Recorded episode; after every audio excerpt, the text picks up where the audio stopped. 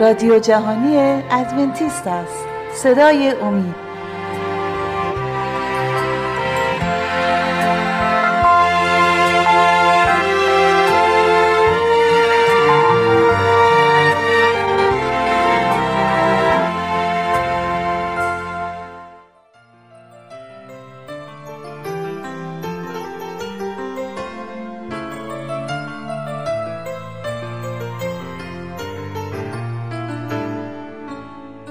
با درود به شما شنوندگان عزیز و ارجمند. از سری برنامه های مکاشفه امید امروز مطلبی رو تقدیم حضورتون کنم با عنوان امید به آینده.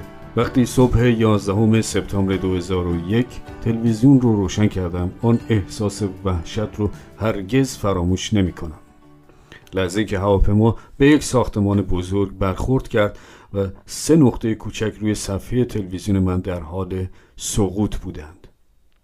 من به آرامی و با درد فراوان متوجه شدم که آن ساختمان برج های دوقلو هستند و آن سه نقطه کوچک در واقع افرادی بودند که پس از آن حمله تروریستی وحشتناک از برج های شولور می پریدند. با خود فکر کردم چرا باید کسی از برج های دوقلو می پرید؟ چه چیزی آنقدر وحشتناک بود که آنها ترجیح دادند از صد طبقه بالای زمین بپرند. آنها پریدند چون امیدی نداشتند. اما قبل از اینکه ادامه مطلب رو تقدیم حضورتون کنم می‌خواستم شماره تلگرام خودمون رو تقدیم حضورتون بکنم که هست 357 99 786 707 که در صورت داشتن هر گونه پرسشی می‌تونید از طریق این شماره با ما در تماس باشید.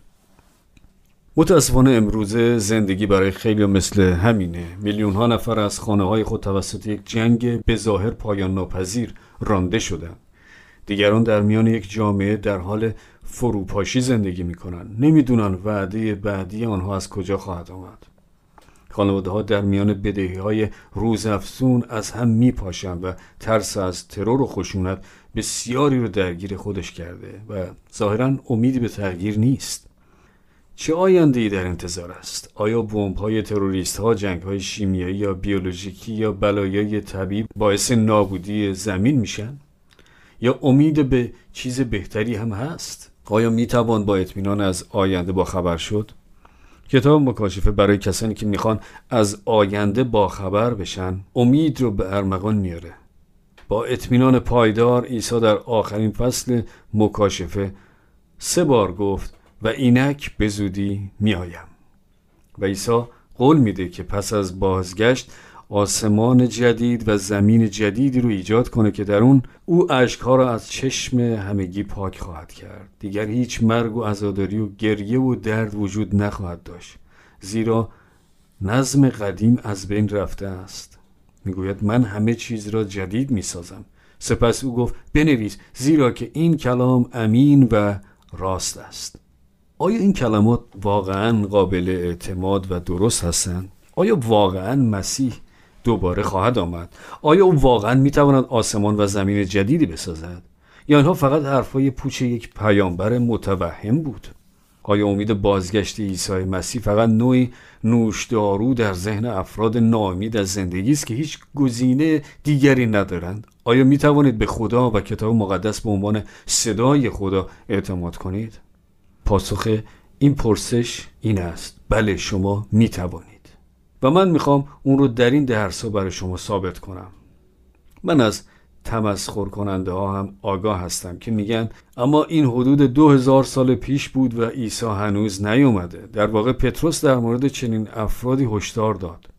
اول از همه شما باید درک کنید که در روزهای آخر تمسخر کننده ها خواهند آمد تمسخر می کنند و خواسته های شیطانی خود رو پی می گیرند.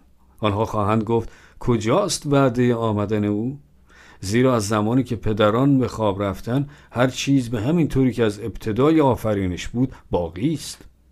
بسیاری از اوقات مردم ناخواسته با گمان زنی درباره بازگشت مسیح به بازیچی در دست تمسخر کنندگان تبدیل میشن. به عنوان مثال نشریه ویکلی ورد نیوز در 20 ژوئیه 1999 در صفحه نخست خود مقاله با عنوان دوازده دانشمند برتر کتاب مقدس به شما می‌گویند که چرا جهان باید تا سال 2000 پایان یابد؟ چاپ کرد. من همه آنها رو برای شما نمی‌خونم اما این چیزیه که یک راهب بودایی و فرستاده ویژه دالای لاما گفت. او ادعا کرد که جهان در سال 2000 به پایان خواهد رسید و لیستی از کارها رو برای آماده سازی برای اون ارائه داد. سپس او گفت عیسی مسیح را به عنوان منجی خود بپذیرید. حتی اگر عیسی واقعا خدا نباشد شرط بستن روی او هیچ ضرری ندارد. بدیهی است که جهان تا سال 2000 به پایان نرسید همه اونها اشتباه می‌کردند. اما کجا اشتباه کردند چگونه میشه که دوازده نفر از دانشمندان اینگونه اشتباه کنند؟ من قصد دارم دو اشتباه جدی که همه اونها مرتکب شدند رو به شما نشون بدم. اولین مورد اینه که خود عیسی گفت اما از آن روز و ساعت هیچ کس اطلاع ندارد حتی فرشتگان آسمان و نه پسر بلکه فقط پدر. اگر کسی بخواهد تاریخ برای پایان جهان پیش بینی کند بدانید که آنها پیامبران دروغین هستند. اشتباه دوم که این دوازده دانشمند برتر کتاب مقدس مرتکب شدند عدم استخراج اصول تفسیر نبوت از کتاب مقدس بود. بیایید برای درک مکاشفه و نبوت با بررسی چهار کلید شروع کنیم. اولین کلید را در اولین کلمات خود کتاب میابیم مکاشفه با کلمات مکاشفه عیسی مسیح آغاز می شود این بدان معنی است که هر گونه تفسیر از کتاب مکاشفه باید متمرکز بر عیسی مسیح باشد و به او اشاره کند. مکاشفه مسیح محور است و عیسی قهرمان کتاب نه حیوان یا شخص دیگری. کلید دوم نیز در آیه اول یافت می شود مکاشفه عیسی مسیح که خدا به او عطا کرد تا به بندگانش نشان دهد چه چیزی باید به زودی اتفاق بیفتد.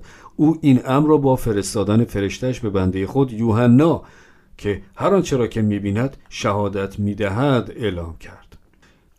برای ما مهم است که تفاوت بین تعبیر نمادین و معنای واقعی رو درک. به عنوان مثال و علامتی دیگر در آسمان پدید آمد که اینک اجدهای بزرگ آتشگون که او را هفت سر و ده شاخ بود و بر سرهایش هفت افسر. تعبیر لفظی این آیه به این معنی است که روزی اجدهای سرخ عظیمی را می‌بینید که در آسمان شناور است. بدیهی است که این هدف این قسمت نیست زیرا وقتی آیه نه را می‌خوانیم اجدهای بزرگ به پایین پرتاب شد. آن مار باستانی به نام ابلیس یا شیطان آشکار می شود که اجدها نمادی برای شیطان است. هنگامی که ما پیشگویی های مکاشفه را مطالعه می کنیم ضروری است که ابتدا با آن به عنوان نماد رفتار کنیم. مگر اینکه چیزی کاملا واضح باشد. کلید سوم این است که اجازه دهیم کتاب مقدس با مقایسه بخش های مختلف کتاب با یکدیگر خود رو تفسیر کنه. این یکی باید از طریق تفسیر نماد اجدها در بالا شناخته بشه. به دنبال جاهای دیگری بگردید که از همان نماد استفاده می شود و ببینید آیا می توانید سرنخی در مورد معنای آن پیدا کنید؟ در مثالی که گفتیم متوجه شدیم که آیه نو در همان فصل معنای نماد رو روشن می‌کنه.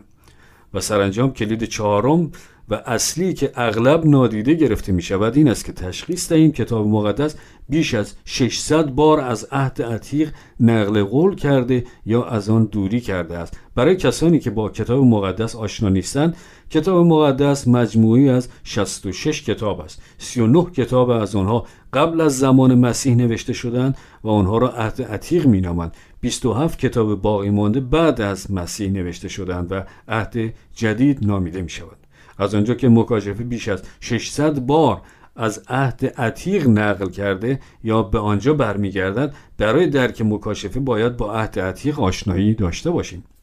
با ورود به کتاب مکاشفه پنج کلید دیگر کشف خواهد شد. اما در حال حاضر این برای ما کافی است.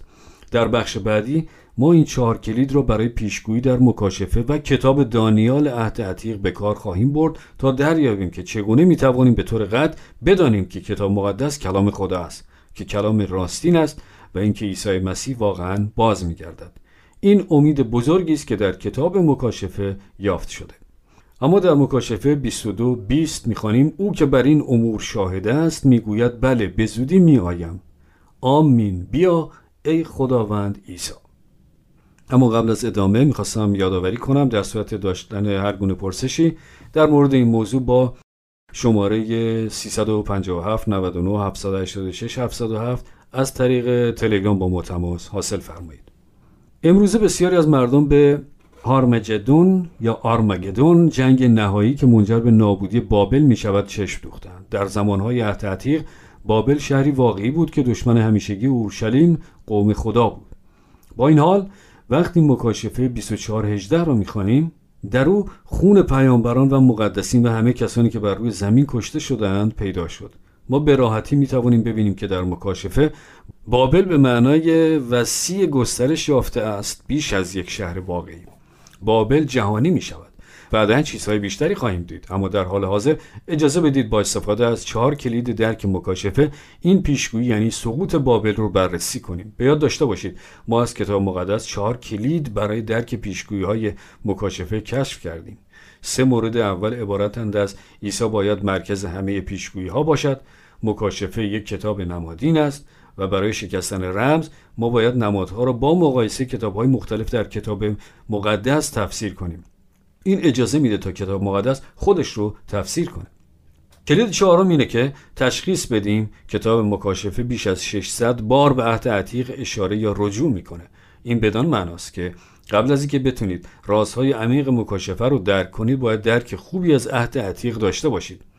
با در نظر داشتن این کلیدها بیایید نگاهی به کتاب دانیال در عهد عتیق بندازیم تا بنیادی برای درک معنای بابل ایجاد کنیم.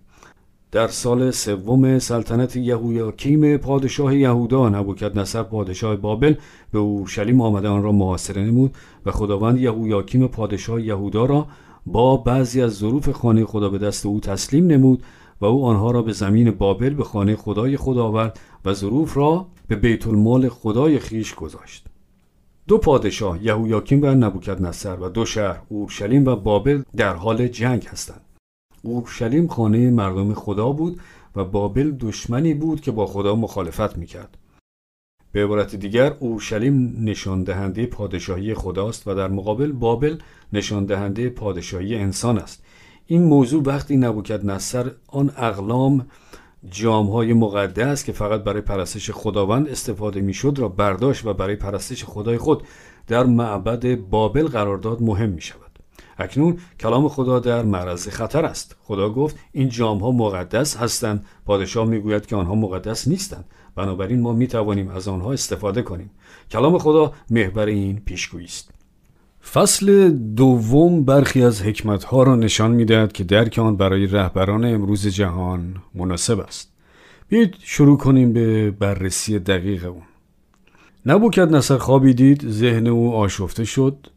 نمی توانست بخوابد. چیزی در مورد آن خواب وجود داشت که آن را مهم می کرد او حتی نمی توانست بخوابد. این مسئله او را بسیار آزار می‌داد. او جادوگران مجوسیان فالگیران و منجمان خود را فراخواند و به آنها گفت من خوابی دیدم که مرا آزار می دهد و می‌خواهم بدانم چه معنی دارد آنها پاسخ دادند ای پادشاه به ما بگو چه خوابی دیده ای و ما آن را تعبیر می کنیم به سخنان پادشاه گوش دهید که می گفت اگر خواب و تعبیر آن را برای من بیان نکنید من شما را تکه تکه خواهم کرد و خانه هایتان را به تلی از آوار تبدیل می کنم.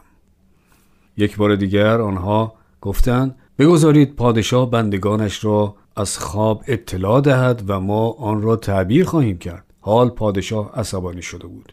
شما توطعه کردید که به من چیزهای گمراه کننده و شرورانه بگویید به آن امید که وضعیت تغییر کند پس خواب را به من بگویید و خواهم دانست که می توانید آن را تعبیر کنید به عبارت دیگر او می گفت من می‌دانم چه می کنید اگر من به شما بگویم که خواب من چه بود شما به راحتی تفسیری خواهید ساخت و من نخواهم دانست که درست است یا خیر. اما اگر به من بگویید که خواب من چه بود خواهم فهمید که تعبیر درست است. سپس ستاره شناسان به پادشاه جواب دادند هیچ مردی روی زمین نیست که بتواند آنچه را که شاه می‌خواهد انجام دهد. پادشاه چنان عصبانی و خشمگین بود که دستور اعدام همه آنها را صادر کرد. آنها درست می‌گفتند. هیچ کس روی زمین نبود که بتواند آنچه را که شاه خواسته بود را انجام دهد. اما خدای در آسمان وجود دارد که همه چیز را می‌داند و اسرار را برملا می کند او خواب و تعبیر را به دانیال می دهد. در برنامه بعد ما خواب را کشف خواهیم کرد و به تفسیر آن خواهیم پرداخت. رویای نبوکد نصر نقش راهی را به ما نشان می‌دهد که به ما کمک می‌کند تا از پیچ و خم سردرگمی امروز در این دنیای قدیمی عبور کنیم و همچنین آن حاوی پاسخ پرسش ماست. آیا خدایی وجود دارد و آیا می توانیم به کتاب مقدس اعتماد کنیم؟ اما در حال حاضر فکر می کنم ما به اندازه کافی دیده ایم و مطالعه کردیم که بدونیم اگر کتاب مقدس درست است و با راهنمایی آن ما چیزهای زیادی رو می‌تونیم به دست بیاریم. پس در برنامه آینده هم با ما همراه باشید تا ادامه مطلب و تقدیم حضورتون بکنم. اما شما رو تشویق می‌کنم اگر در مورد پیشگویی کتاب مقدس سوالی دارید برای ما در تلگرام از طریق شماره 357 99 786 707 پیام بفرستید یا اگر هم مایل هستید می‌تونید از طریق آدرس ایمیل رادیو at با ما ارتباط برقرار کنید.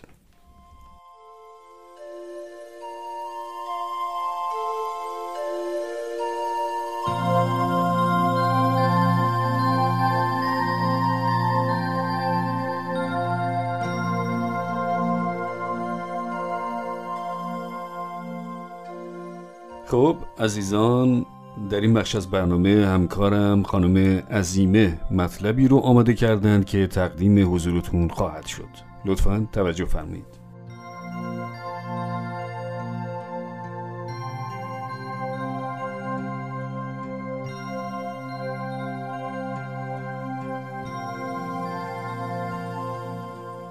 ویتامین B12 برای گیاهخواران. اگر دنبال کننده این برنامه ها بوده اید با توصیه های ما آشنایی دارید که تغذیه متناسب گیاهخواری را به تغذیه گوشتی و حیوانی ترجیح داده و شما دوستان را نیز به آن مشوق می شویم. بنابراین توصیه ما به مصرف کافی میوه های تازه، قلات، حبوبات و سبزیجات است. دلایل آن بسیار است. های بسیاری در زمینه کیفیت زندگی، پیشگیری و ترمیم عوارض های نابود کننده، محافظت از محیط زیست و نیز حفظ بقای حیوانات نمونه‌ای چند از آن است. هزاران هزار پژوهش نشانگر کافی بودن این گونه تغذیه در انسانها، خردسالان و نوجوانان، خانمهای باردار و بچه دار، کارگران و ورزشکاران بوده است. قبل از اینکه به صحبت‌های امروز بپردازیم از شما دعوت می‌کنم که اگر سوالاتی و یا نظراتی در مورد گفتگوهای ما دارید می توانید با شماره تماس 20357 99 786 707 از طریق تلگرام با ما به اشتراک بگذارید. تصمیم دنبال کردن تغذیه گیاهخواری نباید با بیدقتی بدون درک صحیح اصول آن و نیز بدون برنامه ریزی محتاطانه تهیه غذاها باشد. ضروری است که به طور مرتب وضعیت سلامتی خود را ارزیابی و هر گونه کمی و کسری مواد غذایی و یا اختلالات در کنشهای بدن را پیگیر شد. موضوعی که مکررا در ارتباط با گیاهخواری مطرح می شود این است که آیا این چنین تغذیه مقدار کافی ویتامین B12 را به بدنهای ما می رساند یا خیر؟ این سوالی است بجا چون ویتامین B12 در تغذیه تمام گیاهی یافت نمی شود. به جز با آلایش خاک زمین و یا به توصیه متخصصین بسیاری از گیاهخواران یا اشخاص وگان برای تأمین ویتامین B12 از داروهای متممی استفاده می کنند. فقط شیر سویا تقویت شده با ویتامین B12 هم ارز فراورده های لبنیاتی است. شیر سویا که تقویت شده نباشد همسان فراورده های لبنیاتی نیست. در چهار دهه اخیر یکی از مراجع بسیار محترم شمرده شده اطلاعات پیرامون سلامتی گیاهخواران The Adventist Health Study می باشد که در دانشگاه لومالیندا در ایالت کالیفرنیا در ایالات متحده می باشد.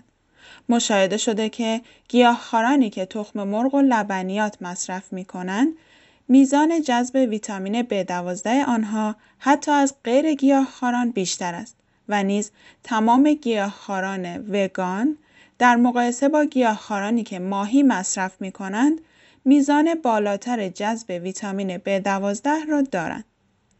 با داشتن تفاوت‌های بسیار جزئی بین اقسام مختلف گیاهخواران مقایسه آنها دشوار است ولی اصل موضوع این است که آنان در همه جوانب سلامتی از غیر گیاهخواران مقدمند. این تجسسات ادامه دارند ولی در قیاسی که کدام نوع گیاهخواری از دیگری برتر است کماکان اطلاعات قطعی در دست نیست. قاعدتا گیاهخوارانی که تخم مرغ و لبنیات استفاده می کنند نیازی به مصرف داروهای متممی ندارند.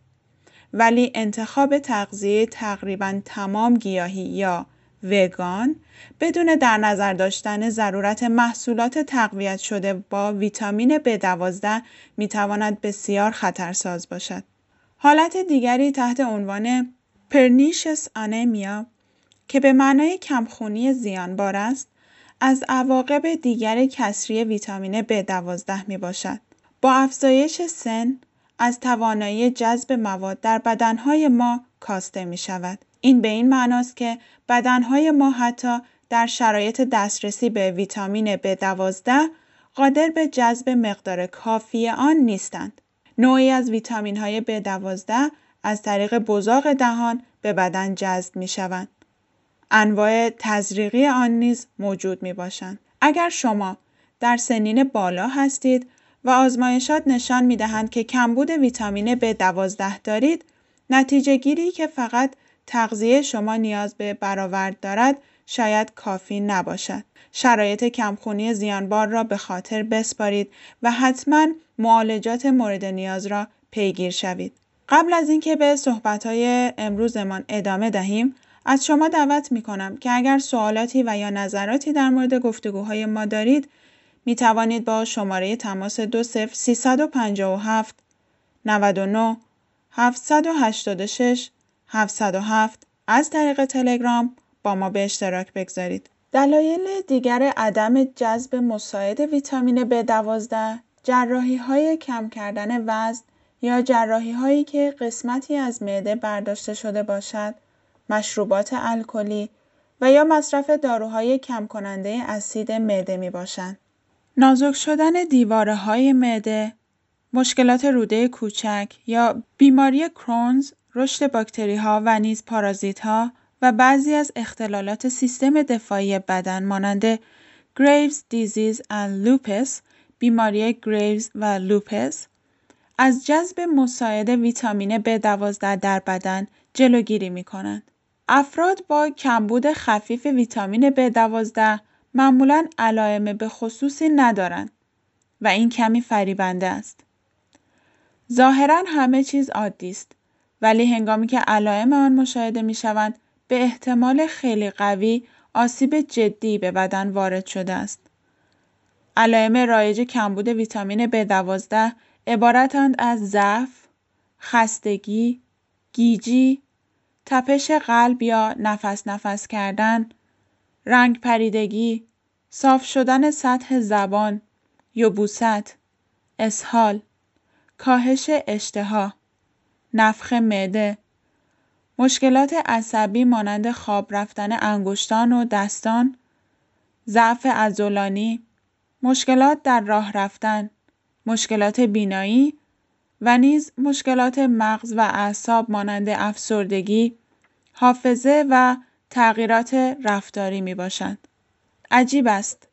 بر طبق Adventist Health Study نیز اکثر گیاهخوارانی که تخم مرغ و نیز لبنیات مصرف می کنند میزان مصرف لبنیات آنها معادل دو لیوان شیر است. با دو مشاهدات دیگر موضوع امروز را خاتمه می دهیم.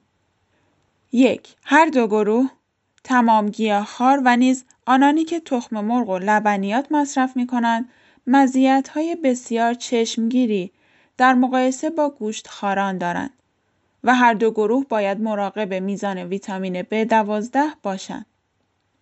دو مقایسه کردن اقسام مختلف گیاهخواری در کل اطلاف وقت است. موضوعهای مهمتر از آنها وجود دارد. بیماری همهگیر چاقی تمام دنیا را در بر گرفته. بسیار ضروری است چه برای ما چه برای فرزندان ما که از این تناسایی و تنبلی دست بکشیم و کمی فعالتر شویم و نیز میزان مصرف کالری و غذاهای تصفیه شده را کاهش دهیم. بزرگترین مشکل کشورهای پیشرفته مصرف بیش از حد کالری، کمبود ورزش مرتب و میزان بالای نمک و چربی است. بهترین توصیه تمرکز بر انواع غذاهای بیاسیب و ناب و پالایش نشده است. پیگیر برنامه های ما باشید و از تعالیم شیوه تغذیه سالم و در کل زندگی سالم، شاداب و پرمعنا بهرهمند شوید. شما دوستان عزیز را تشویق می کنیم که سوالهای خود را با ما به اشتراک بگذارید که نیز بتوانیم از آنها در متون برنامه های آینده برای سایر شنوندگان محترم استفاده کنیم. از شما عزیزان دعوت می کنم که اگر سوالهایی پیرامون موضوع ارائه شده امروز و در کل مطالب مطرح شده در این برنامه ها دارید می توانید با شماره تماس 20357 99 786 707 از طریق تلگرام و یا از طریق رادیو ادساین دات با ما تماس حاصل فرمایید.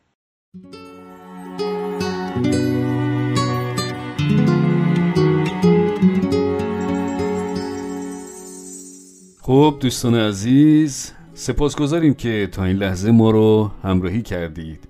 امیدواریم که برنامه امروز هم مورد توجه و استفاده شما قرار گرفته باشه.